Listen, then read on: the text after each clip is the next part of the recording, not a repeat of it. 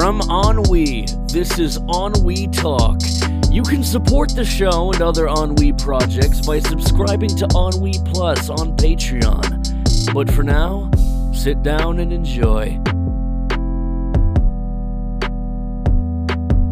One thing that Gary Vaynerchuk said, Gary V, my favorite entrepreneur, I've said this a million times on my podcast, everyone knows that. But one thing that he said was his, what sort of gives him meaning is influence. The specific example was when he dies, how many people will show up to his funeral? How much, how many people did he have an impact Yes. on? And like, for example, like just a small example, you know, like I, I had Young Crip on my podcast on We Talk before you had him on the Create Unknown years before. So I came first. Just remember Yeah. that. But I want. Yeah. But one thing was, you know, I've had him on a few times since then, and like, I feel that. You know, just like having conversation, like there was we did, the most recent podcast we did, which is a month or so ago. He was in a bit of a a bit of a slump, like a creative slump, and he said that, like especially for me, Yes. In the middle of his Yes, Twitter and that's right. And Yeah. was um he said that like I said to him like this really helped me get out of sort of a creative slump I was having, and I didn't realize that I sort of helped him just having a conversation about you know you know life and the craft and um all that mumbo jumbo really helped him. I felt like I had an impact on him, and if that's one person that I've had an influence on and an impact on, even just that that small like that small time period and you know, realistically, it could be that I never talk to Young Crip again. I, I know I will. But it's like Uh-huh. That conversation could have helped him for years and years and years and years. Like just like some little line, some little tidbit, some little, little tiny thing that I said or brought up or a subject that we discussed, just put an idea in his head and then you know, it could have it could have taken him to the next level. Like something I said could have pushed him to I don't know. Um, his stand up, for example. I could have said something, and then it's like he put that into practice. Well, if you said mm. something that if you said something that pushed him to stand up, then It, would have been a miracle. And I, I like to call myself Jesus Christ, but I don't think I'm that influential. but like that, like if, if it's, You already have a book in the Bible oh, I named do after too. you. Oh, that's. What more do you want? That's a start. But if it's like if it's like something I said, and now he, and like three years from now, he's got his own stand-up special on Netflix, because just because I pushed him to Yeah. the point where it was like, you know what, let's fucking do this. I that makes me feel really good. You don't. Yeah. You don't know where the little bits of meaning are going to come from. You also don't know uh, where little bits of discouragement are going to come from. I mean, you can do damage in in those tiny ways as well. I mean, it, it is something that works both ways. And a lot of people say things that, that truly discourage and damage people without meaning to at all. But you never really know when people are going to pull serious value out of any conversation like that, even if it's just the act of having the conversation. Let's say it was utter garbage in terms of substance and it wasn't there. Well, maybe that 15 or 20 minutes or hour or whatever it is uh, took their mind off things long enough to recharge them just enough to push through something. So, yeah, it's it's incredibly valuable to do everything like that because you honestly just don't know what's going to matter. No, and, that's long. exactly right. And one thing, and I just just came into my head, like, obviously, you know, as I said, on we I want to be my business, blah blah blah. At my workplace, sometimes I feel that it's not clicky, but it's bitchy because you know that's just how people are. Maybe it's a small town. I don't think it's a small town thing. I think it's a just a it's just a thing. Um, you know, oh, did you see this person didn't do this right? Or fuck, this person's annoying. Or that fucking fat bitch keeps fucking uh, going like going her arms up and down and airing herself out near the window. True story, actually.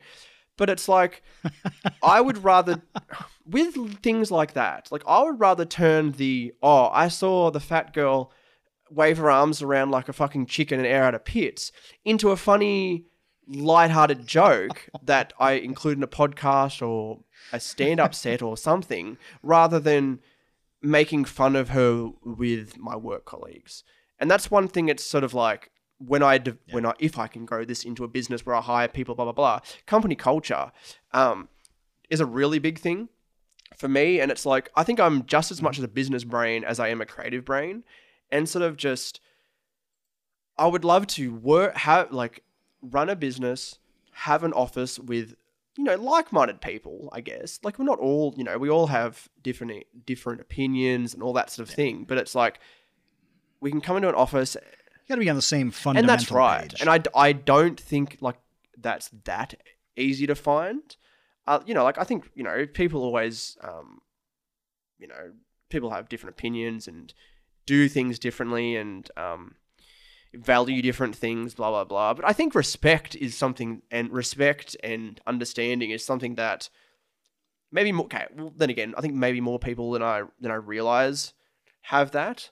Like I'm still living in the small town. The people that I know and all that sort of thing is quite small. But I think in the grand scheme of things, there are a lot of people in the world who are respectful, who are understanding, people who you would want to have working for your business.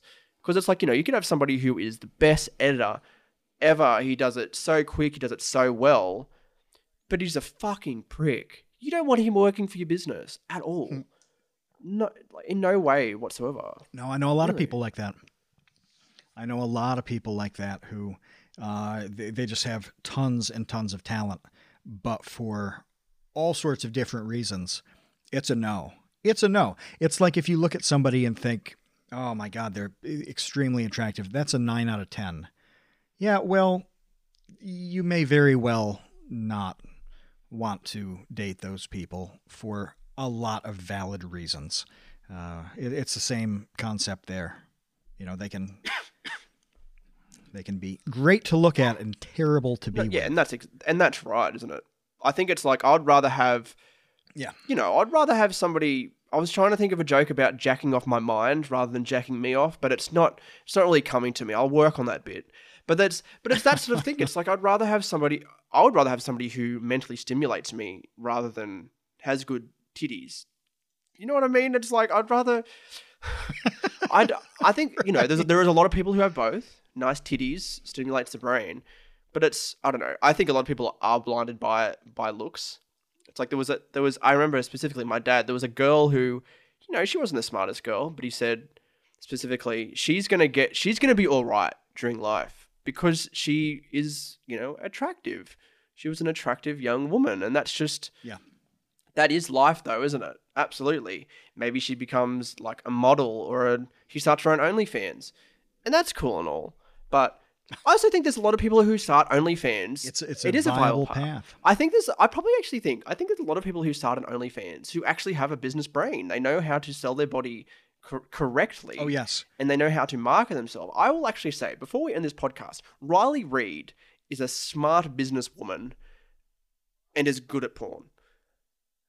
And I don't. Um, I don't know. who Riley Reid. Do you not know who Riley Reid is? is. Okay. Uh, so in an incognito tab, No, I well, I see on Google Images. Yeah, well, inco- Oh, god damn it! I did this again. What was it? So everything suspect that I look up, I'm always logged into my Vsauce account on Google when I do this. Oh, Every that is goddamn time. hilarious. I forget what I looked up. I think I looked up something to do uh, with with like something about like fart uh, psychology of fart fetishes or something like that. Yeah, Jeff says jelly toes. um, it was super. super uh, yeah, that was another one I looked up on Vsauce. The uh, Oh. the tendency of uh, Parisian males in the '60s to go to public restrooms and dip bread into urinals, because consuming fluid that way. Super. Look that one up. Uh, anyway, yeah. So I, I have looked up Riley Reid in Google Images, and yeah, I can see her body of work roughly. Um, but yeah, I didn't know who that was. But she clearly must she be successful. Very, very successful. I think that, like, just like, you know, how do I explain it without being? Because I don't follow many. I don't. Sorry, I don't follow any porn stars on Twitter or Instagram or anything like that. But I've sort of. I remember watching like a few of her YouTube videos and stuff like her Q and A's and just following little things like that.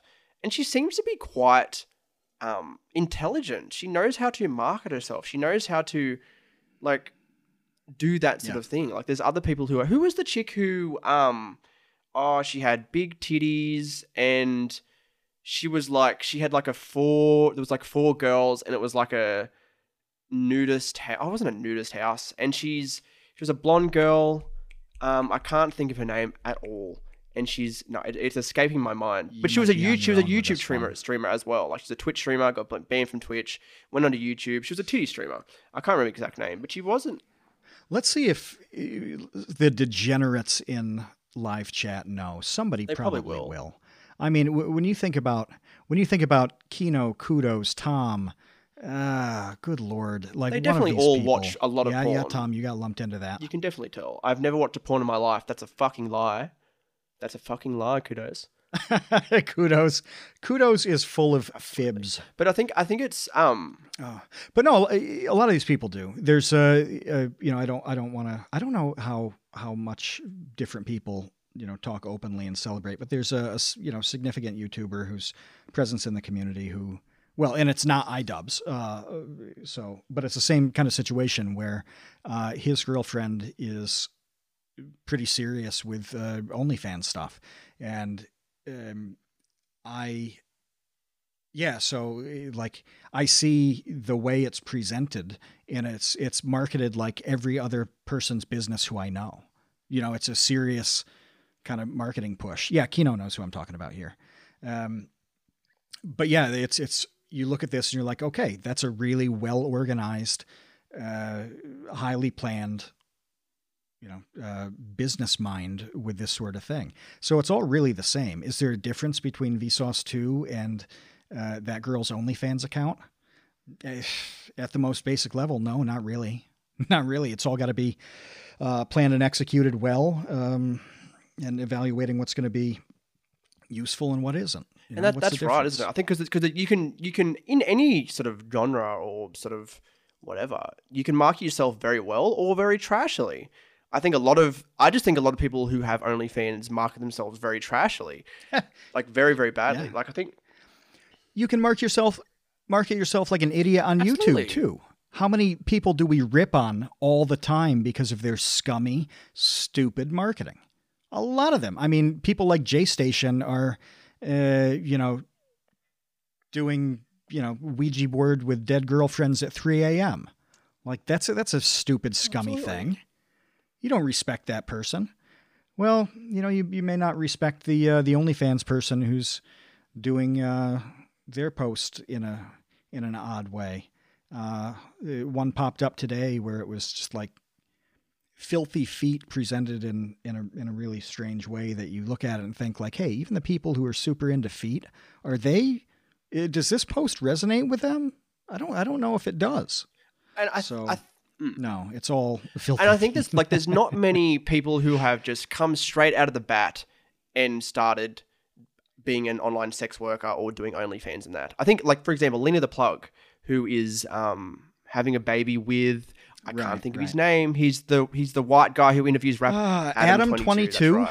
Um and I think she's Yeah, because I remember when Trisha P- uh, Paytas uh, had the popular thing with them. Like that was all over Twitter months ago, I guess. Uh, but yeah, that's that's when I learned to Lena the Plug and because I liked Lena the. Plug like as a like you know big boobies cool love that but also like I think she markets herself very very Okay. well and like she has like two different sides of the way she like you know her personal self and she does a lot of her YouTube videos and she does um you know her OnlyFans her sex work um and a lot of the a lot of the people who she works with she Okay. also has in her um her safe at work stuff like in her vlogs or um interview like you know just hanging out with friends whatever um, I think on the other side of that is the person who you just brought up, Trisha Paytas. She, I don't think that she transitioned very well from Yeah. being like, oh, a friend of Shane Dawson, and she eats ate a lot of food on video and that sort of shit for some things, and made music and shit, and now she's like, fucking. How do I say this? Shoving a huge dildo into a pussy and then selling it for money. I think it's like you know she did not transition very very well. Um, I also think. Did you see any of and still happens to make content that's more useful than exactly. H3H3. Did you see that she was like um trying it's I don't know what the exact context of it was, but it was like trying to get Ethan to I don't know, was it to get Ethan to fuck her? Fuck yeah, something something like really weird and she was like replying to his tweets and like um I think he posted like he replied to something she put out and said like Jesus Christ um, like I'm just trying to go through my Twitter feed. Can you like not post this?" And she was like, "Oh, I don't know. I don't. I don't remember the exact context of it, but she's It was she's- awkward. It was. I don't think she's super very self-aware, but Yeah. she's she's relevant again. I see less now that Ethan has blocked me. By the way, I see less of the H three you? universe. Um, are you familiar with the term butthurt? Yes, yes, very much so. Uh, he was salty. He was salty. He was talking about riots in Manhattan and, and celebrating the property destruction, whatever. And uh, those particular riots uh, happened to be done by uh, people of very high socioeconomic status. And I uh, made a comment like, "Hey, this is who you're supporting," and it's you know it's a girl whose family has a $2 million house in Manhattan, a spare house in Connecticut. When you've got a second house in another state, life's pretty good. You know, things are really going all right. Um, and, you know, it's a little bit less of, uh, less of an out there, you know, kind of legitimately protesting a thing. But anyway, I pointed that out and, um, then he blocked me. He blocked me for it. Interesting. Yeah, and the next day, I, I yeah, somebody uh, retweeted one of his things and it was unavailable, and I thought, oh, that must have been crazy because he deleted it immediately, and I clicked it, and nope, it was still there. I was just, I was just blocked. I used to love H3. He was one of he was my he was Very one of my biggest sensitive man. inspirations. Me too, well, me like, too. for the content I make, and now, I now loved him. can't, I can't even look at him the same way. I'm, and I hate to say it, I sort of like Keemstar a little little bit more than H3. They're both scumbags, absolutely. But I'm, part of me likes Keemstar a little bit more, and I that feels dirty to say. I think I think yeah, but it's like know. it doesn't seem like H three can take anything like any criticism at all, and it's it's sad because it's I don't know. I think it's as soon as he started doing that podcast, which sounded good initially, just didn't. Oh, I don't know. That's actually what I struggle with. Like sometimes I feel like like you know funny videos I make, but am I going to say something on this podcast which is not good? Because he's I, he's not making a comedy podcast either. Really, it seems like sometimes he's talking about subjects that he doesn't really. He's not really educated on. That's why I try Oh. to bring people on who I can. Oh, Absolutely. a lot of times. And That's, why, I, I try to talk with people who. Yeah, I stopped hmm. listening to him because I try to talk yeah. to people who can educate me. That's that's one thing I try to do. Well, I just want to hear somebody talk about something that they know something about, whether it's because they did it or uh, they've acquired that knowledge somehow. They don't have to be the world's leading expert. And usually the people who are the top experts uh, are really not compelling. You know, most of the time they aren't. Uh, but I'd like somebody who's sitting on the 80th percentile who can communicate really well and who's entertaining. Uh, and yeah, I mean, how many times has he gone into a really tough topic, uh, whether it's a hot button issue or something that has a lot of nuance? And to be fair, it's hard for anybody to sort a lot of those topics out because there's so much going on. And in the confines of a show that's however long, an hour, I don't know, uh, you can't hit everything. So, of course, it's going to be simplified and you're going to miss things. That's fine. But he's he gets some things really shockingly wrong. He's super ignorant about some basic things, and I don't understand why he will talk about those topics. There's stuff that that Kevin and I know or don't know, and we don't pretend like we do. Like we don't. we either have somebody on who does know that stuff or we don't take that angle because the world doesn't need to hear us flailing around in a kiddie pool of intellectual poop uh, you know for for the purposes of vanity uh, and that's that's what he does to fill time sometimes and jump on hot topics. You know that sucks. And i really miss the guy who was funny as hell really great comedic timing goofy in the right ways. Uh, I think a lot of people miss him, and I don't know exactly when he died, but it's been a while. I really think that he could he could thrive in a okay, how long is his podcast? Sometimes two, three hours long. He's not fucking Joe Rogan. I think that it's and like in Yes. the beginning, like I feel like now I because He's you know not. this is probably uh, episode 150 something, and I've done a many bonus podcasts, blah blah blah. I've practiced the craft of podcasting enough that I can go from I always did just around half an hour. In the beginning, I did an hour and realized I'm not that entertaining for an hour. I did half an mm-hmm. hour for the longest time. I think I can. s- I've, I don't know, done the work that I can have longer podcasts now and still make them entertaining. I think that he went went in with the expectation of keep doing fluid, long yeah. podcasts. I think he would do really, really well with a half an hour, 45 minute podcast. You know, I think he might thrive in that as well. A tighter, tighter, longer doesn't mean better. Absolutely. Just because it's what? Is it an advertising thing? Is it a No. brand deal thing? I don't know. I think if he really, he's the master of his own destiny. I he think wanted to make so. it shorter, he could. He could, and it, it's really easy to do that. You just kind of trim it to the stuff that you're going to be great at, the things you know about, the stuff you can be insightful uh, on, you know. And it's it, it is tough though, like to have a show like he's doing. What's the frequency, by the way? How often do they I- put out shows? I feel like it's forget it is twice a with their paces week, but I think they might have gone from twice back to one now. that sounds right. Think. Yeah, I mean Phil DeFranco, who you know, I'm not I'm not a huge Phil DeFranco fan. However, imagine if he tried to do an hour a day. It's it's not going to work. It's not going to fit. It's not it doesn't fit with his format. It doesn't fit with him. He does like 10 or 15 minutes and that that's okay for his audience. Like that fits him and his show. Um does 3 hours twice a week fit H3? Probably not. yeah. It's just not a fit. Very few people can do this, like with talk radio.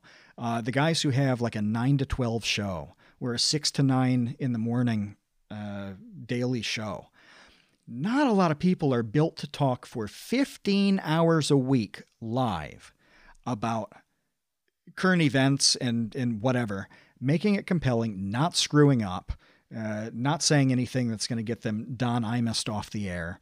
Uh, that's really tough. Very few people are built for that. You know, I know a couple radio guys who have done exactly the process that you're talking about with podcasting. They started in a small way, they extended their skills, they got to be comfortable uh, with a standalone show, and it went from a half hour to an hour. And, you know, I know a guy, Joey Clark, out of Alabama, who who now is one of those three hour a day guys. And he couldn't have done that years ago.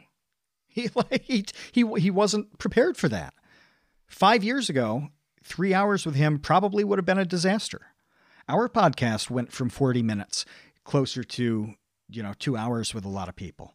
Um, we couldn't have done that two years ago. No. Like the the uh, Gary Vee thing reminded me of episode number one of the Create Unknown with Destin Sandlin of uh, uh, Smarter Every Day. He talked about the same concept as Gary Vee, but his example is like how many people are going to be eating the cake at your retirement party. We were talking more in a professional capacity. Yeah, exactly the same thing. He wants a retirement party where people are happy to show up and wish him well, and a lot of them. And that's a measure of how you've done your job. Well, that was a that was a really good 45 minutes or however long we talked to him. Uh, if we tried to do two hours with Destin on episode one, it would have absolutely sucked nuts. It would have been torturous for him. It would have been brutal and unlistenable for any of the viewers. You know, so is six hours a week too much for Ethan Klein? Maybe. Maybe. I'd revisit that if I could. Even if it's, all right, let's not do two three hour things. Let's do five one hour things. Maybe he can be great for 60 minutes if he does it more See, often. that's sort of- I don't know. No, I'm that's not right. producer. See, I think one thing. So I've sort of done that. Like, so in the beginning, let's just go back all the way to the beginning of the Ennui Talk podcast. One episode a week. It was an hour-ish in the beginning, then sort of went half an hour, forty-five minutes. Um, after we did like the pilot season, then I went, okay, I'm going to do two episodes a week. And I had a few guests on and that sort of thing, and it just didn't really fit. I feel like I was putting out rather than putting out like one pretty like just alright podcast, I was putting out two just alright podcasts. And I think it was like weighing down the brand, all that sort mm-hmm. of thing. Eventually I ended up doing one episode a week and I did Ennui Talk Extra on the Patreon usually just extended episodes or more talk, sometimes like special episodes. And I think it was like mixing it up of what I was talking about, sort of, I don't know, really. Um, and then like it's Yeah. behind a paywall. So really, not many people were going to listen. Really. Um, and it wasn't as accessible, but it, it let me put in the hours of being a podcast host and getting better at that. Um, for a, it does exactly for the longest yeah. time. It was on we talk for free for everyone. There was an We Talk Extra, which was sometimes a special, Yep. like a um, On We Loves Movies special, talking about just what we've been watching or maybe a particular movie review. And we had We Writers Room, which was specifically for We. One comment I got was, stop talking about yourself so much. So I'm like, you know what? Let's give myself my own podcast. It started as um, twice, it was twice a month, then it went to weekly at one point, blah, blah, blah. Um, and now my, my strategy is two episodes of the free podcast a week because I feel like I can put out enough that it helps the brand without it sort of like overdoing it. I've got Ennui Talk Extra, which is going to be a mix of, Right. you know, um, specials, movie reviews, um, I don't know, experimental ideas.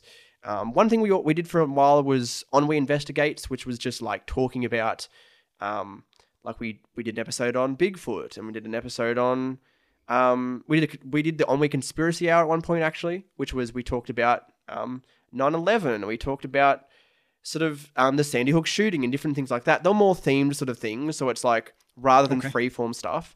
And then now it's going to be just on we talk, not sorry, on we writers room talking about on we projects monthly, just as like a monthly thing. And then we're because obviously I don't have all the time in the world, but I think I just got to the point where it was like I can put out Yeah. two episodes a week of a free podcast, sort of roughly like this is fucking coming on two hours. I'm still not sure if I put this out as one thing or split it in two, release it the same week. Maybe I don't know what the best strategy is, but it's like I I know I can talk for a while and it can be entertaining and good enough to put out for free that people would want to come and listen and not mm-hmm. niche enough like it's not so niche that oh i would only pay for that. Does that make sense? Like i should only put it behind a paywall. It's actually interesting like Yes. i was putting out the Yeah. maybe shittier but more experiment more experimental stuff behind a paywall.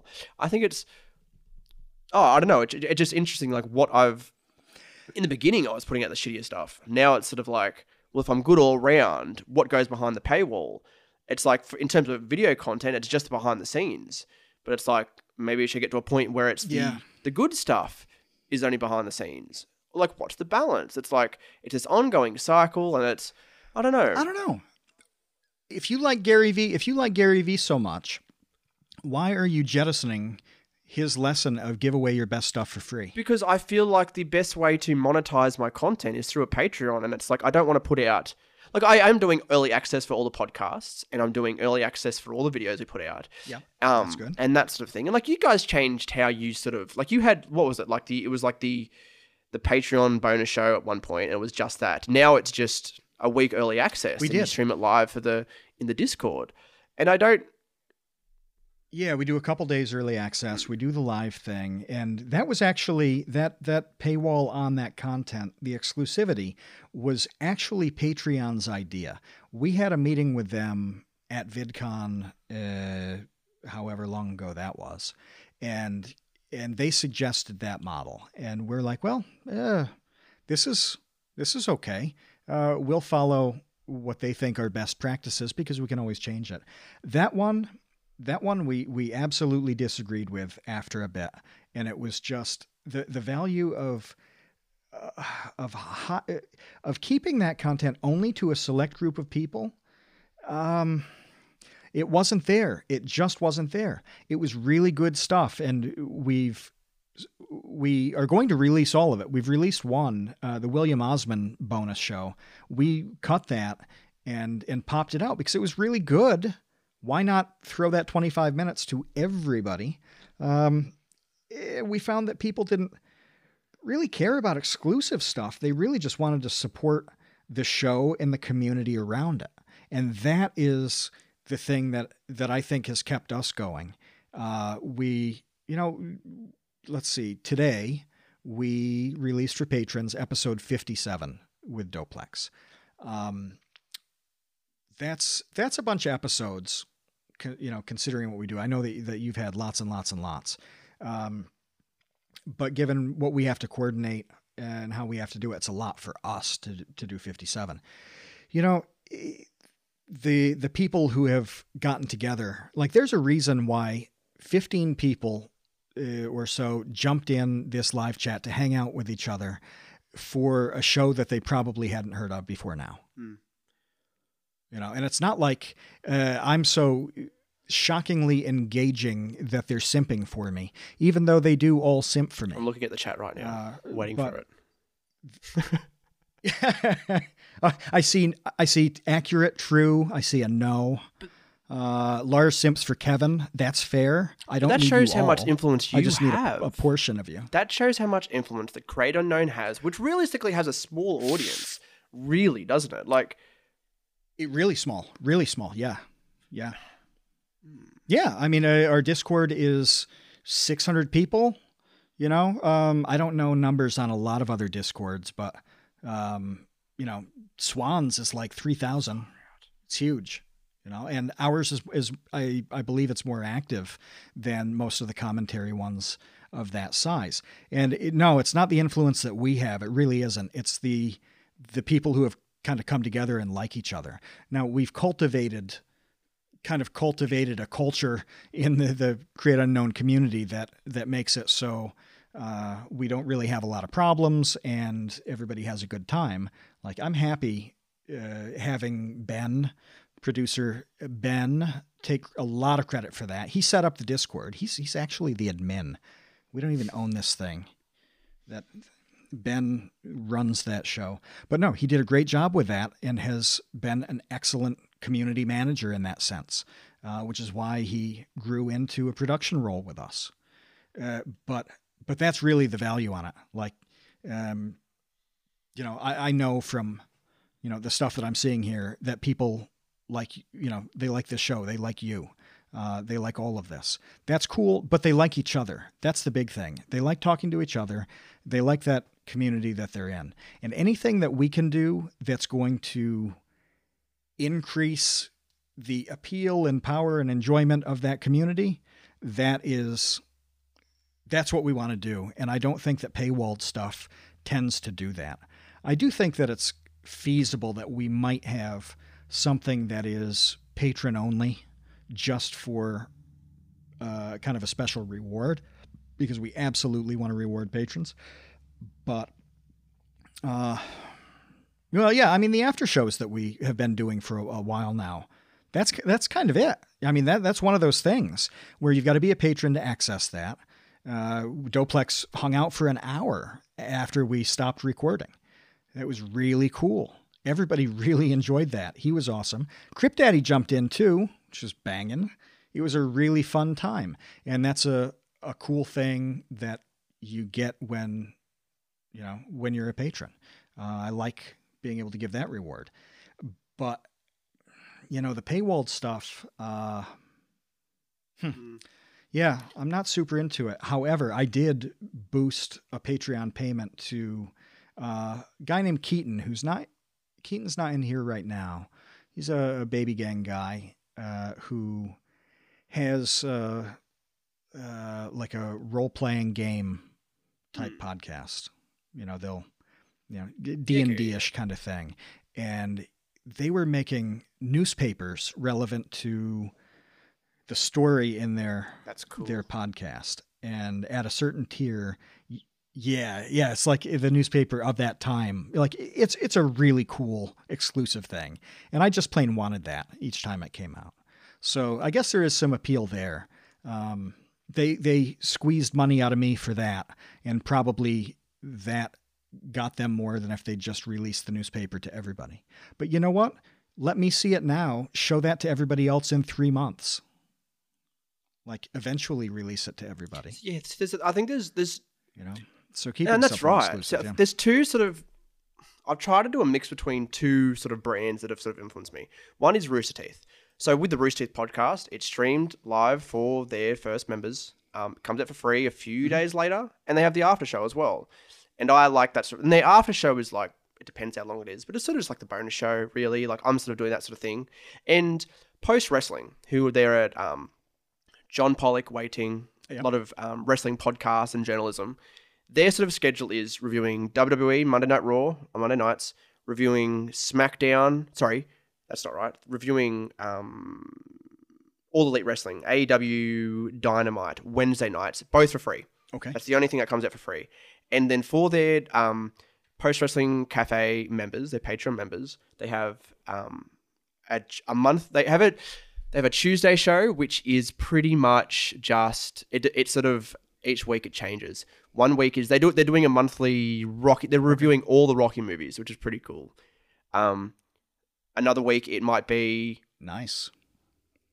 I think it's they do that. They do the Rocky review, and then two weeks later they do their Ask Away, so their their Q and A show, and then the weeks between that is their Review Away show, which is where Patreon members pick a wrestling show or a movie that had wrestlers in it or something like that, just something random. Their um their fifty dollar patron members pick something. They get to come on and talk about it as well. I've been I was on their show at one point as well. Um, so yeah, it's like a bi just a bi-weekly review show. And then they also stream after watching the pay-per-view events. They do a live stream of that, and that also comes out for free. I'll say that as well. Um, Okay. and they review SmackDown behind the paywall as well, WWE SmackDown. So it's like they a lot of it is based behind the paywall as well. Um, they left the Fight Network because they're working for the Fight Network in Canada.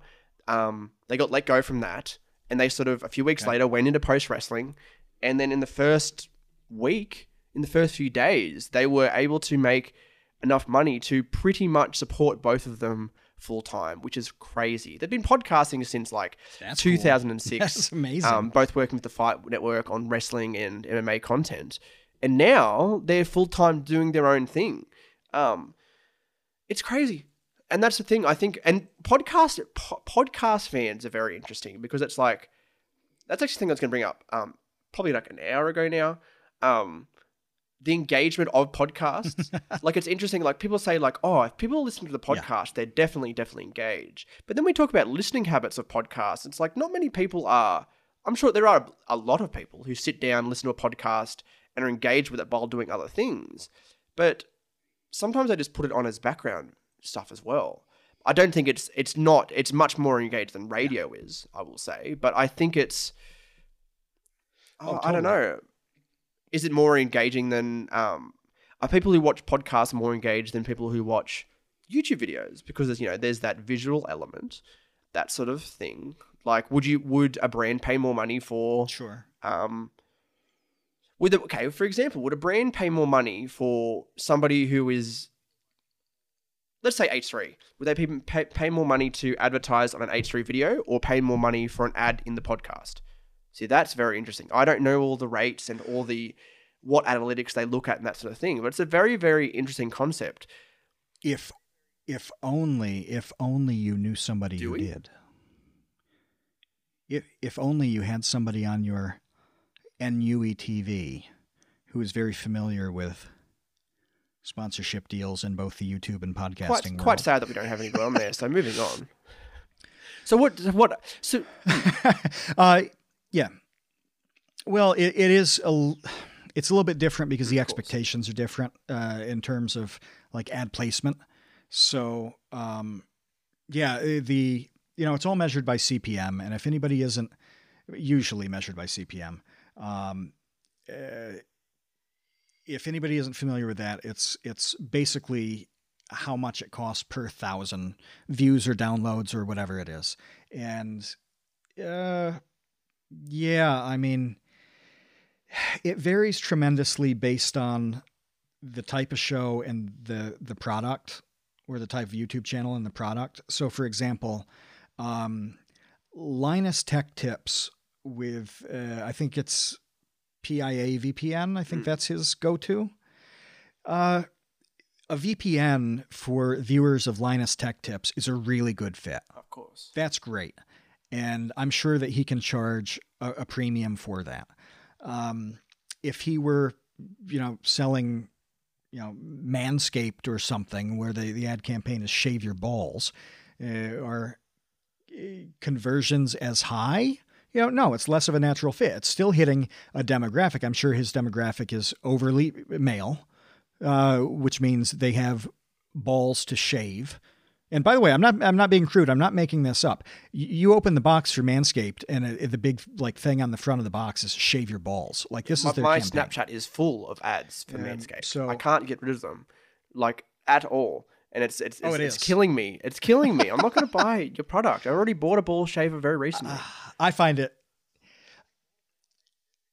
I find it weird. Uh, Rise Bread says I'm not a fan. Um, Andrew says same thing. Like Manscaped ads are creepy. I find them a little odd, but you know, 38 year old guy is probably not the the target for them. And Dojangle says she manscapes daily. I believe it. Uh, but yeah, I mean, so it does vary based on that fit. But um, is is the CPM going to be higher on a, a dedicated read, like an integration into a video? Yeah, probably. And videos as well, they can blow up. Podcast episodes kind of don't blow up. Like podcast episodes don't go viral the way a great but that's the YouTube thing. It's, it's so it's based it's based on hits. It's not based on the engagement. Do you know what I mean? Like it's like you know, um, Well, getting a, a deal renewed is going to be based on how well that ad did. I mean, this is the enter the the code, you know, enter the code ennui for 69% off. Uh, that is partly to give you credit for it, partly to know if that ad worked. And if uh, they spend $1,000 and two people buy ball shavers, then ennui is unlikely to get a second round of of, course, advertising. Um, if a hundred people, yeah, of course, yeah, it makes perfect sense. If if a hundred people place an order in the first twenty four hours, well, you know, then you're getting a bigger deal on the second round. So that stuff is a little bit, little bit different. Um, but but yeah, I mean, if you, you know, like we, we do uh, sponsorships on Vsauce too. I'm trying to think of what the last one. Oh oh, the last one was. Uh, um, kind of a mix of sponsorship and collaboration with LG. We really wanted to explain how uh, how elements of mobile phone cameras worked because it fits with a theme that we've had for years of explaining that technology isn't isn't just mechanical stuff, but it's about solving very real human problems.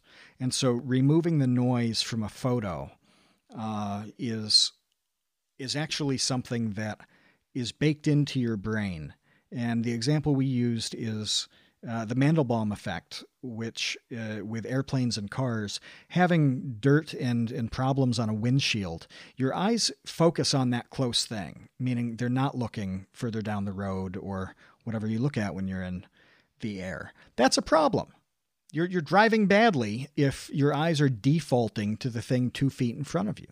Well, that's what noise does uh, visually in the brain. And so having a cell phone that can take a picture, you push a button and it removes all that noise, it actually processes differently and much more cleanly in your mind. So that's a, that's a really cool example of technology being useful with how brains are programmed, not just like a cool feature. Anyway, um, that was a significant part of that video. Uh, so uh, you know, it's it's not like it was meant to sell the phone or you know, it, it wasn't like click below to go buy an LG Velvet. It wasn't like that at all. Uh, but that was uh, an integration that was really meaningful, which is qu- quite a bit different than a 45 second ad read for you know Raid Shadow Legends or something like that. Um, but yeah, I mean, it can you can get really good rates on podcast reads. It's got to fit the audience. It's got to convert. Um, maybe you feature it. Maybe it's uh, something you actually work into the show. Some people are very good at that, where they segue naturally into something when a topic comes up that allows it. Others just do a cold, a cold read, just like a commercial on a TV show, where it's stop the show, do the thing, go back to the show. Um, you know, those are those are going to get a bit less money. Uh, but yeah, I mean, the video stuff. The video stuff has uh, the capacity for higher rates, but the podcast stuff has the capacity for consistent rates. Uh, if people like a podcast, they tend to just listen to that podcast each episode. YouTube views are all over the place for so many reasons. from quality and What do video you to think the algorithm. of? Sorry, continue. Continue. podcasts like yeah consistent no no no just just podcasts like people are just kind of going to listen most of the time and and the fluctuations are much smaller uh, so yeah if people do have recurring ad sales there like they can kind of grind that out in a nice way One, what do you think of the concept of video podcast? Like, I'm trying to promote mine as a, I don't like, I don't like the term YouTube podcast, but it's like, as a a talk show podcast, I guess. Like framing it like that, not just a, I don't know, a podcast that goes on YouTube. I don't know. It's hard to, I, it's hard to really explain it, but I think. Like that's why I think like you know the H three H the H three podcast is quite popular because it's you know obviously it's a YouTuber who's is who is hosting it, but it's there's that visual element as well. Um, Yep. And it is much more engaged. Like even just like this still camera looking at me is more engaging than just an image on a screen. And I think it's like for you guys, like that's just uh, a means to an end. Like it's all it's what you can do with what the time you have, et cetera, et cetera, et cetera. But for me, it's like that. Like this is the way I wanted to just sort of do it. Like this feels like a radio show, just like from people who who are watching it like this, and that and that's fine. I've always liked the radio feel. I've had many people say that that they would rather just like sit in comfortable chairs and um like no desk, all that sort of thing. But I like this feel. This is the feel that I've I, I like. And I think like having this like this, you know, it's just three movie posters, some lights in the background, a light up there that's sort of shining from me. It's nothing it's nothing special. And the guys who are like watching in Discord right now, like you can sort of see it. It's nothing it's nothing special, but it, Can I hmm. confess something to you? I have watched I have watched two episodes of Ennui TV. The first one was the one that I was on, and the second one is right now. I have everything else I have and listened to. That's interesting. I've never watched without being a guest. Uh, I, I'm just doing other stuff. I don't watch anybody's podcast. I just don't. Um, I'll put it on. I'll put it on. Like I remember, uh, you know, a while back, you you said uh, something about about me on the on the show, saying like, oh, he, you know, he's probably listening, and I commented on the Patreon feed, yes, he is. Well, I was out mowing the lawn. You know, I'm cruising around doing the mower thing, listening to your show. You know, that's when I do it. So uh, I don't know what I'm missing visually, but we changed. We went from video to to audio. We made that switch because we wanted faster turnaround. We wanted fewer problems, uh, technical problems, uh, just a streamlined setup. We were video for a while, and we thought this is cool. However, uh, we're not in a studio. It also required me to go, me to go there, which I was driving six hours round trip to record the podcast. Um, when we went with audio, I did not have to drive. That was cool. So, yeah, we we made the podcast doubly doubly long. We went from like 45 minutes to 90 minutes, and then we released them twice as often. Mm, So when we switched to audio, we started putting out, I don't know, six to eight hours of content a month. Before that, we were doing like two and a half. Uh, no, no, no, sorry, not even one and a half hours. So we quadrupled our output by going audio, and some people complained initially, but we made a, a really good backdrop, uh, video, you know, animated backdrop uh, to go on that audio, and hey, it works. We, I haven't seen a single thing change negatively. Like nothing changed at all. We didn't lose any patrons. We got a couple comments just being like, "Hey, I missed the video. It was cool to see you." But the other 99.9% of people, they were I happy. think it's just that I don't like. So I, obviously, I got my my setup through OBS, blah blah blah. Easy to set up. Takes me what ten minutes to edit and just export it in 4K. That's a especially because I'm not uploading videos as much because I'm spending more time on like I'm working on a series right now, a new Marty series like Marty like Sun, and it's like I'm trying to put so much effort into writing, producing that, and it's not going to be regular content, but I'm still trying to make the podcast a regular thing. right. I feel like the video is good. I don't think it'd be bad if it just went to audio, but I don't know. I don't know if there's a disadvantage. I don't. I don't know. I think. I don't think there'd be. I don't think my audience is going to get less because I've got a fucking tiny audience anyway. But I don't know if it's. I don't know if it would grow more having the video or not. See, like okay, Super Mega. They're an example. There's a good example. Their podcast is just a. Um, Okay. It's an animated. It's an. It's an image of them, um, drawn, animated. Um, I think it's slightly moving. I think it is actually animated. I don't think it's just a piece of art. I can't. I can't remember. Um, yes, Matt Watson from from Super Mega. That is correct, Tom. Um, and I think it's like that's a very very popular podcast on YouTube as well. It's getting consistent views on YouTube. Same with um, when Psychic Pebbles did his interview podcast here and there. It was just an animated image in the background. Um, Yeah. If I had the budget and I or I had the talent, I would do something like that and make each of them unique. I feel like just having a logo there is just I don't know. Maybe that's just maybe I'm overthinking it, and I probably am. I, I think I think you're uh, well. I don't think you're overthinking it, but I think you're thinking about something that has marginal value because first and foremost, you want to build you want to build an audience, and everything should focus on that. And if that's putting out some more content, making it faster to turn around that content, because really, even stuff as simple as uh, if you have the video, you've got to render and upload that monstrosity. You know, when we were uploading, well, we still upload uh, when we when we put it on YouTube because it's uh, because it's that high resolution animation. We can't really compress it. We can't throw it in. What's the the pineapple thing? I forget the name of it. Um, but whatever, it, it compresses the the video down quite a lot. But we can't do it because that animation. Uh, so we're uploading like 12 or 15 gig videos. Well, that sucks. When I upload to, uh, you know, to the audio site, it's you know 150 It's megs. nothing. It's no, it's nothing. so like it takes me two two minutes. Yeah, there's no export time. There's no rendering. There's no handbrake. Yeah, Dan, handbrake. I I think the pineapple is the logo. Um, uh, and I may be making that up straight away, but uh, yeah, handbrake doesn't help us, unfortunately. It, it takes five hours to reduce the thing by like one gig.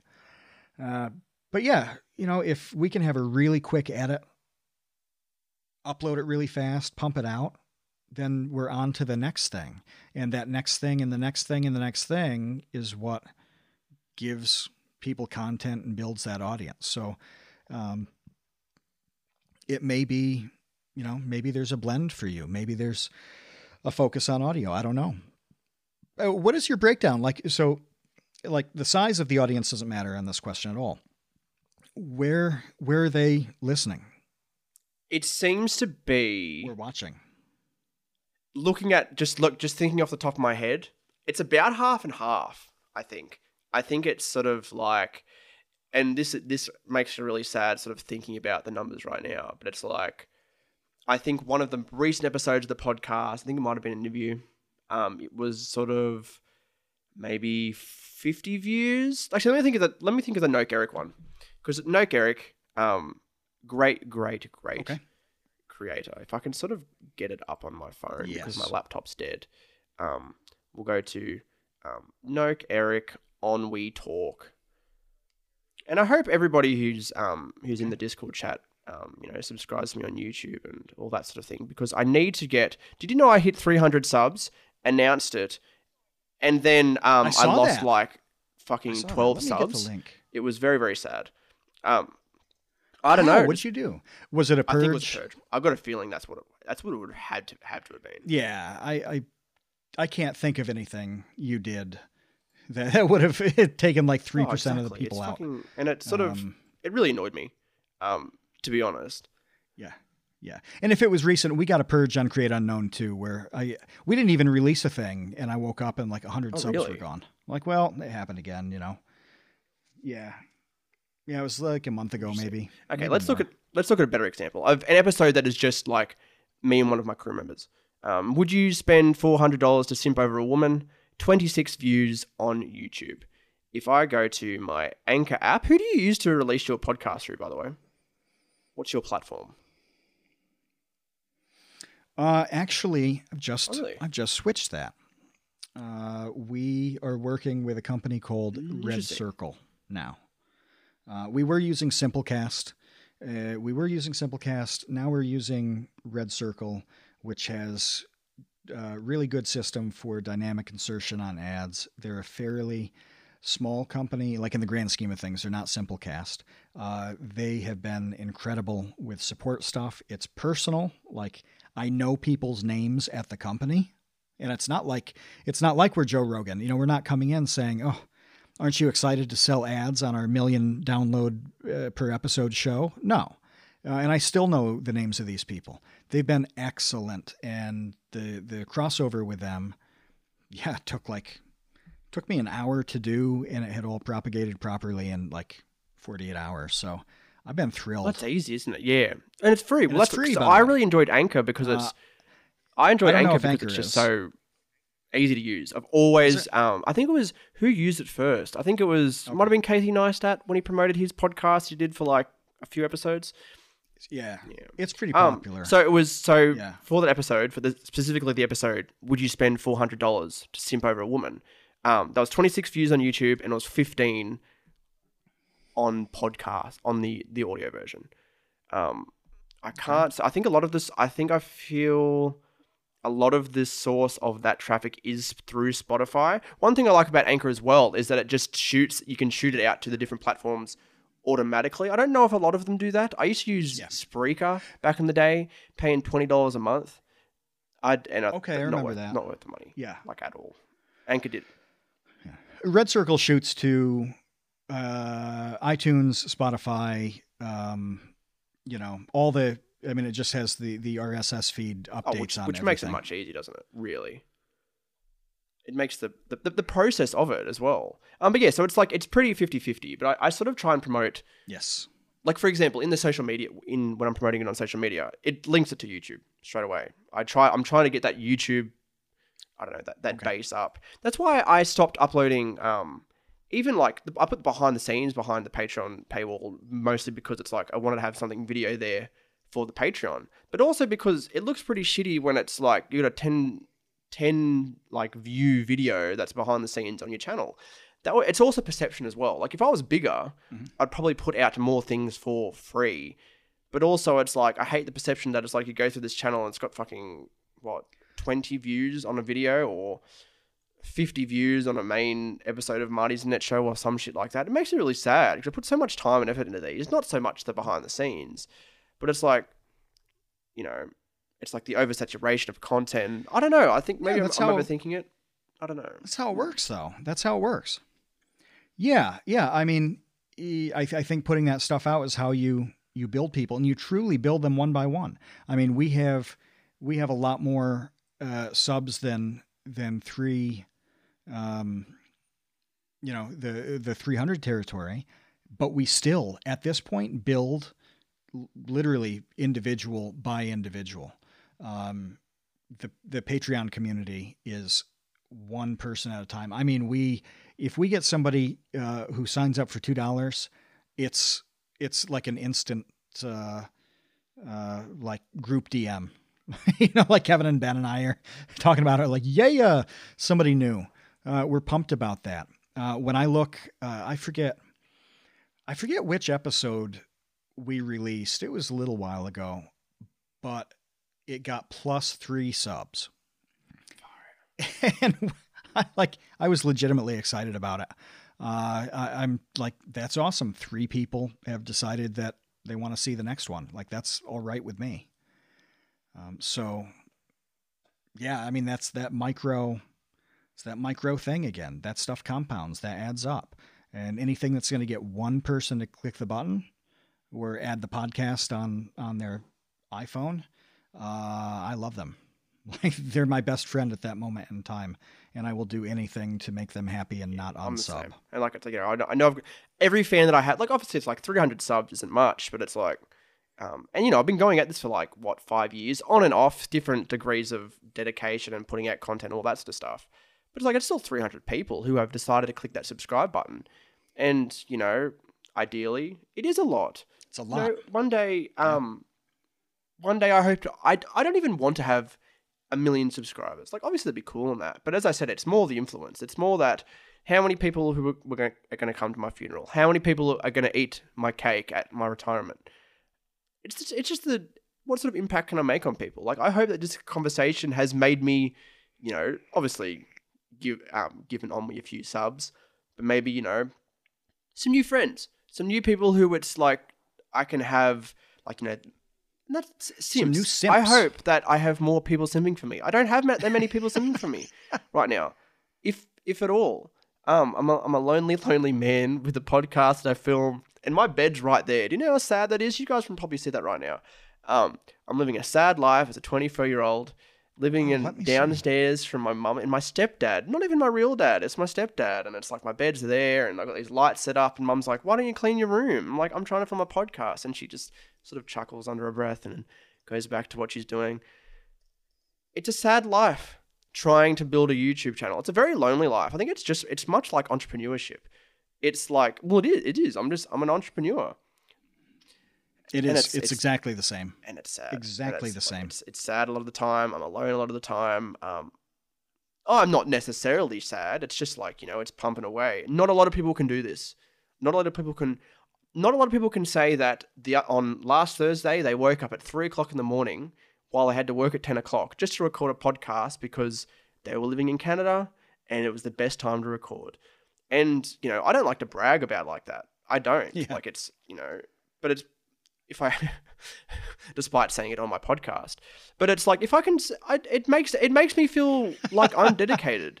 Like to, you know, fucking 300 subs, and he's getting up at 3 a.m. Well, in the morning to record a podcast with somebody who I admire as well. It was it was great. It was a great great feeling, and like I went to work tired, of course, a little bit tired, but it, it felt worth, you know, putting my foot forward, putting myself first, and like I don't like to say ennui is the only thing that I do, but a lot of the time it is. It's like if I'm doing, if I'm not doing any, if I, I'm either at work, I'm recording a podcast, I'm writing something, I'm editing something, I'm having a Discord call, writing session of some sort, or I'm in bed watching a movie, and that's it usually. Yeah. Um, and that's sort of sad. Sometimes I feel like that I'm using my friends for content.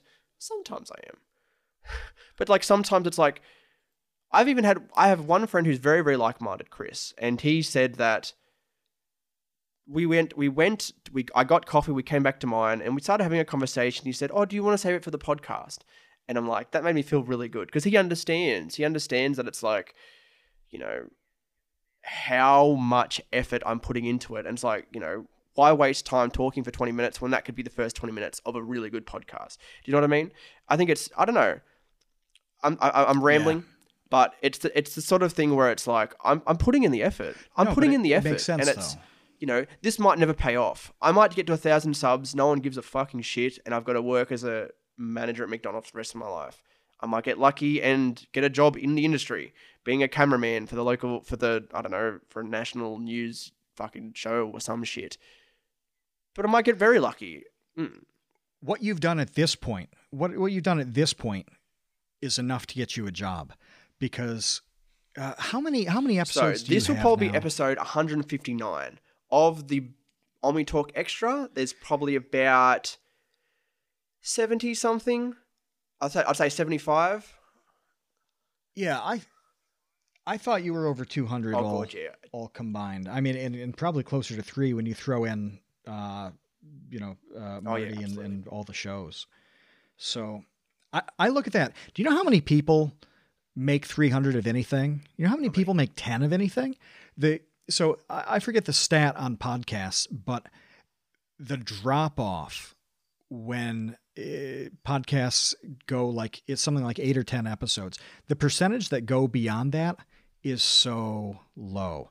If you hit episode 12, you're automatically in like the top 10% of podcasts of all time because they all quit, they all died. So when I look at somebody who's produced something uh, that's high quality and stuck through to 159 of this and 75 of that, um, that's proof. That is plenty of proof of their skills. I don't care about what somebody can do. I care about what they have done. Like I have no time and no patience, especially when it costs me money, when I'm the one paying for it. And I, I pay for everything in a roundabout way. Uh, even if I'm not signing the check on the thing, I'm going to pay in some way. Uh, so I have no time for potential. I do not care. And I've talked to Ben about this a lot because he's a young guy.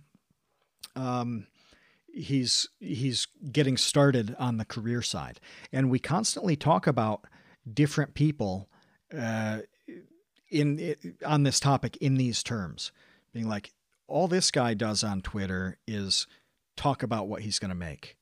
He needs to just make something. Here's a guy who's quietly grinding. He's got a solid track record of making stuff.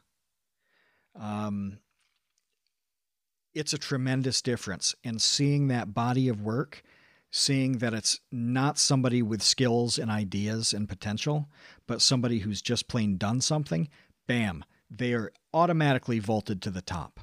So if you think that, you know, if you, if if you're considering getting hired in that field, you have a much stronger claim to a job than virtually anybody. Now, somebody has to like to some degree what what you've done. I mean, they've got to look at it and just be like, yeah, okay, he produced 150 episodes that were actually they they sounded good. You know, the audio was good, the the you know camera was good, whatever. That's got to happen. But that proof of showing up and doing it is huge, and it's the one thing, one of one of a short list of things that's like the simple secret that nobody will talk about. You know, um, I I'm working on what's going to be a series of uh, books related to the Create Unknown. I haven't talked about this to more than a couple people, so that's a that's a big announcement. Mm, I feel special. Uh, big announcement for the Ennui TV podcast. Yeah, but as I'm doing this and I'm I'm organizing it and planning it out, the reality of it. So I'm like, I can fit 90% of what anybody needs to know on one page. It's the absolute truth. I could probably fit it on half a page because it is so simple and so basic and so absurdly boring that it would take a couple paragraphs to tell you everything you need to know about it. One of those things is just plain doing something and developing a body of work that somebody can actually evaluate. You've done that. Very few people have. I put in the time. I put in the, and then it's, it's a ten thousand hours thing. It's like you know you you oh, what is it? You get good at you master something if you put in the hours. You put in the I think it's it's a ten thousand hours, and it's you know that's what I'm aiming for. And it's like you know it's not realistically going to be ten thousand hours, but there will be one day where I do hit ten thousand hours of podcasts that have come out, and like you know just having that in in the back of my head is pretty it's pretty cool. Like it's you know I feel like I'm achieving something. I think just like it's the mini goals as well. Like you can do the whole oh 500 subs, 1000 subs, all that sort of shit. But I think it's like it's not the amount of people who obviously it is like to, to grow the podcast and grow Ennui as a brand, you know, you have to have an audience. But just, you know, being able to mm-hmm. what what I what Let I me- can control as I- well. And that's putting in the work and that's putting out putting in the hours, putting out the podcast episodes, really. So I want to be very real about this uh, because I can be real about this. I'm going to go from most recent in the chat all the way up. So, Tom Videoger, I know what Tom's done. I know the voice work that he's done. He's done stuff that I can look at and evaluate. Okay. The next one up, Lars from the first podcast. Well, the first podcast has a lot of episodes. They have a great community. Lars has recorded a ton of podcasts and made a very real project. I can evaluate that. Next one up is Dan. Dan uh, has a YouTube channel that's fairly new. Um, he made a video about really about where he's going with that. It was really high quality. I could tell that he put time and effort into it because the tags were on point. I think Dan had, uh, last I looked, like 80 subscribers. He had tags that actually ranked. Absolutely. You know how hard that is? Yeah, I, I remember checking the ranking and a couple of them popped. Like, Jesus, this is amazing. And that shows to me that he took serious care in optimizing that thing. Next one up is me. I'm awesome, so that's easy. Next one up is Dojangles. I know the videos that she's worked on. She's got another one coming out Friday. She's got a few. I know her future videos that she's working on. I know what her work ethic is. I know what her, her tone is. I know what the progress, I know what progress she has and the pace that she does it. So I can look at all of these people and know, uh, yeah, Jeff, uh, Jen does have a channel. Um, I'll link that if somebody doesn't beat me to it. Uh, but yeah, I can look at all of these people and know what they've done. And I'm not going to throw anybody under the bus, but I can name 50 people who spend more time talking about what they're going to make than actually doing something. And they may be talented. Uh, some of them are really talented. Um, some of them are really popular uh, and, and still just don't make a lot of stuff. But those guys, I don't want to work with, with those people. I don't want. I, I, am not banking anything on potential. No, I get no. I, mm. You know, not when I can look at all of these people. I didn't skip anybody. That's the nutty part. By the way, that's the strength of the Create Unknown community. Uh, is having all these people who do stuff, and the ones who aren't actively engaged in creating stuff really appreciate the ones who are. So it's a, it's a perfect yin and yang on that. But I didn't skip anybody. I went from the most recent message and just worked my way up half the screen. Those are all people who demonstrate these these qualities, and those are people I'd hire. You know, and so yeah, you're one of them. You know, you've got this massive body of work. If you want to get in the industry, huh, hey, take a look at my 237 bits of evidence and proof that I can actually do what I say I'm going to do and do it on time. And it's see, like for the longest time. So I started what on you know the ideas came when I was 16. I worked on stuff, blah blah blah. After that, after I finished school, it was like three or four years of what mm-hmm. I called I don't know, let's just call it Ennui University, where it's like, you know, I started making stuff and recording stuff, but it was my it was my learning time. It was just learning in front of an audience, even if that audience was like nothing. Um, and now I've got to the point where I feel like I'm good enough to put out stuff that's, um, you know, that can actually like that is genuinely good. Maybe not great yet. There might be tidbits of greatness. Mm-hmm. But like one thing I struggled with for the longest time was the balance of putting out good stuff and putting out um, stuff regularly.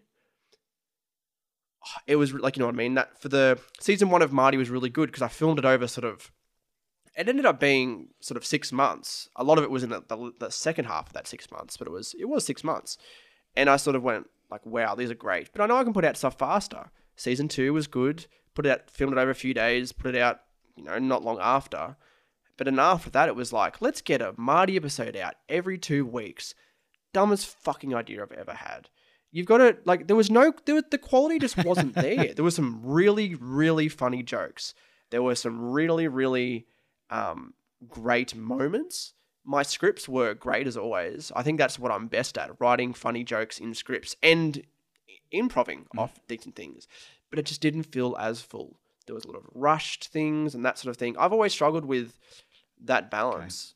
Okay. Now I've sort of come to the point where it's like, fuck it, let's just put out some regular podcasts, work on things in the background, grind. Um, because that's what it was. It was like, am I actually, am I putting in the work? I wanted to show everybody else that I was putting in the work. That's what it was. But does that have to be regular videos?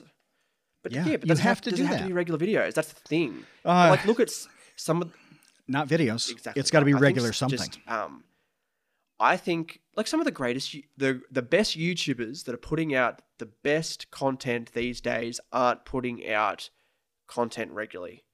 It could be monthly. It could be less than monthly, but they're putting out quality oh, quality oh, yeah. videos.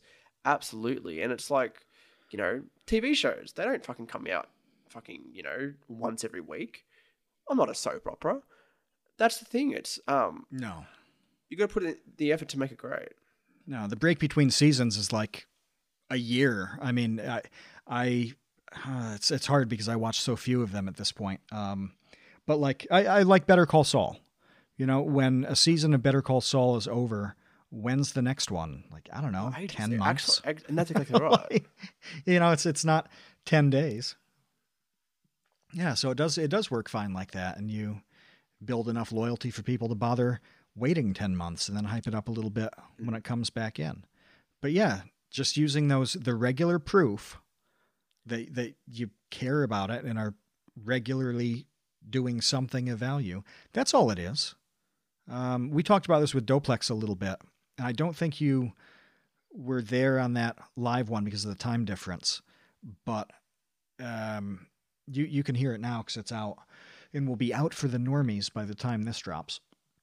Uh, but he does a really good job with his Patreon of just like updating people on stuff. Some people with Patreons don't do anything. They just kind of slurp money. Uh, and if somebody's happy to give it to them, that's cool. They have no expectations. Fine. Like that's a good arrangement for everybody. But Doplex communicates really well with the people who who support him, and that's awesome. Uh, he doesn't release videos all that frequently. You know, he's not a twice a week guy, but he does stuff that gives us as patrons value frequently. That's cool. Makes me happy, and makes that's why I keep patronizing him. Didn't like that. Didn't didn't like that joke. That was that was garbage.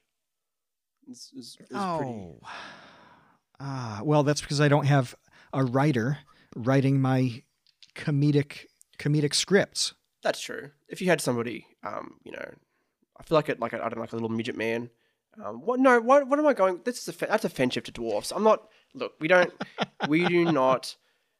Um, we love all people of all shapes, sizes, and race. Um, we're not getting into that. We're not getting into that debate. But actually, look at my recording right now. We're coming on three hours. You know what? Fuck it. This is getting this is getting cut into two episodes. Yeah, Um, but there's a, there was a lot that we just discussed in this, and that's you right. can always that's- trim sections. Hmm. Yeah, you can always dump like half an hour if you decide it's it's worth But it. look, I no, but I think there was. I think everything we talked about here was great. I think there was. I I've I learned a lot from you. I hope people who were listening in the Discord learned a lot as well. Um, what is what do, do you want to?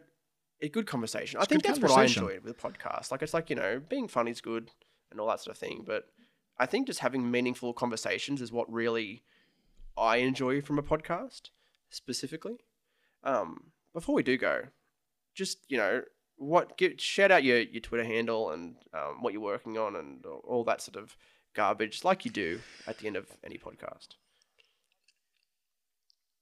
Yes, Twitter is at Tabor TCU. The TCU stands for Three thought Chickens so. I had a Urinating. Uh, coincidentally, yes, coincidentally, it's the same the same acronym for the Create Unknown, which that Twitter is at Create Unknown because adding the put us over the character limit. We're the Create Unknown and everywhere else. Uh, but yeah, you can check out the podcast on YouTube or any any audio player. Anyway, uh, uh, you you get the audio. It's there. Spotify is pretty good. Um, we like people on Spotify. But yeah, we pop out episodes every week, uh, barring massive disaster, uh, and have a really good, really good string of guests lined up. It's it's pretty incredible. Uh, I've been keeping this even from the Baby Gang. The Baby Gang is our elite tier of patrons. Baby Gang and Infantry form a very special squad, and we tell them pretty much everything. But we still have not leaked uh, some of the future guests who we've booked because they're extremely exciting, and we want to put something together for October that is truly unique. Uh, but just tomorrow, which is going to be in the past when anybody hears this, but the live people, uh, Chris Wilson of Cyanide and Happiness. Tomorrow at 6 p.m. Eastern, will be Discording live uh, exactly as we're doing right now. Uh, so it'll be cool to talk to somebody who's been working on so uh, so many successful board games and has so much humor in such simple drawings. Like the Cyanide and Happiness comics are basically stick figure drawings, but they're incredible. Um, that's going to be that's gonna that's gonna be a really Huge good one. fan I'm of very guys. excited Um, for that. I'll be I'll be listening 100 percent live. Um, absolutely, they're they're great stuff. Great, great. I Just, Oh, Justin really? Wang in two weeks, by the way. Justin, Wang in two I'm a big fan of. Justin Wang. Yes. He's closing out. We're closing out September with Wang. So, uh, Wang Gang, rise up. Wang Gang, rise up. What a what a great little um, little tidbit for the for the end of the podcast. Um, thanks to all the guys on Discord listening. I'm actually very surprised that so many people didn't. I heard some people coming. I heard some people leaving. If you left and didn't come back, fuck you. They gotta come and for go. not Yep. listening to my great great podcast. Um, if you haven't subscribed, A lot of the Europeans went to bed. To be fair, uh, when it became like 3, 4 a.m. in Germany, uh, we lost, uh, let's see, we lost a Belgian. Oh, no, no, no. Chinchilla's still here. But we did lose a German and we lost uh, an Englishman, I disgusting. believe. So, absolutely. yeah. You fucking pricks. If you're going to support Matt, you're going to support Aussie Matt as well. You absolute piece of shit. But um, I should we probably should say goodbye to our fans. Hello, bye to everybody watching on video. Bye to everyone. I'm going to wave to the microphone. Bye to everyone who's listening, and bye to the guys in the Create Unknown Discord. Um, thank you for listening. And um, I don't know. I don't really have an outro for the podcast now. You have a cool one. I like the um.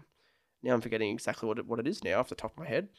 Yes, The Space Cowboys. Kevin always, Kevin always does the uh, the Space Cowboys. We need. I need a cool one for the for the Ennui Talk podcast. At one point, it was. Um, are we? I think it was. You uh, do. Have you ever seen Bear in the Big Blue House? It was a children's show with No. a bear, and there was a big blue house, and he would sing to the um to the moon at the end of the show. Goodbye, goodbye, good friends, goodbye. And now it's time to go. And it was the moon, the bear, and the big blue house. We've been waiting for you to come and play, come and play, come and play. And then he'd go, goodbye now. And then he'd, he'd wave and the moon would go away. So I've been ending the podcast on goodbye now. It's actually, it's a great, it's a great show. Um, the, it's a, it's a, probably the best children's television show that I've ever seen besides Arthur. Big fan of Arthur. That's probably my, that was my childhood. Watching a lot of Arthur, the aardvark. Good guy. Absolutely. Oh, you yeah, you're old. I keep forgetting that you're like what? When do you you're coming up on sev seventy? Is that right? Seventy, something like that. Far out. In a few you, days, 70, you- yeah. You know, you can get your, you can um, you'll be in a walker soon. That'll be that'll be interesting. Seeing um, you know, to be is would you uh, I don't know. Would you um have you have you gone bald yet, or are you going grey? Well, How do you know I'm be. not already? I, I'm I'm actually I'm actually going pretty white. My my beard is Really? about Jesus half white at this point. Not not gray. It is white, and it's working out. Like I, I have no problems with this. I don't have any issues with it. Uh, but yeah, it's it's colorless at this point. Um, I'm happy my about it. I like the look my of that. dad and my grandfather So never went pleased. bald. They were full heads of hair, just very, very grey. My dad went grey when he was like 25, 26, like full head. No idea why. Mm. I really hope that doesn't happen to me. Yeah, one of my friends did that too. I hope it doesn't happen to me. That I don't know. I mean, I'm near, you know, I'm in my late 30s. It's not nuts that uh, that some of my beard is going white. You know, if I were, if it were 10 years ago, I'd look at that and think, ah, that's a little early. That that's it's a little early to have a half white beard. But at this point, like, no, this is this is the transition. I'm quite comfortable with it. that's it for you guys. Um, thanks for listening to the We Talk podcast, wherever you're listening. Subscribe, all that garbage, and goodbye now. You know, it's, you know, House. It's a good, it's a quality show. Ennui Talk is hosted by Matthew Winner, produced by Ennui. You can listen to the show on Spotify or Apple Podcasts, or watch it in its entirety at youtube.com slash EnnuiTV1. You can show your support by becoming an Ennui Plus member, where you get exclusive series and podcasts, early access, and member-only perks. Join us at ennui.tv forward slash plus. Thanks for listening. We'll see you next week.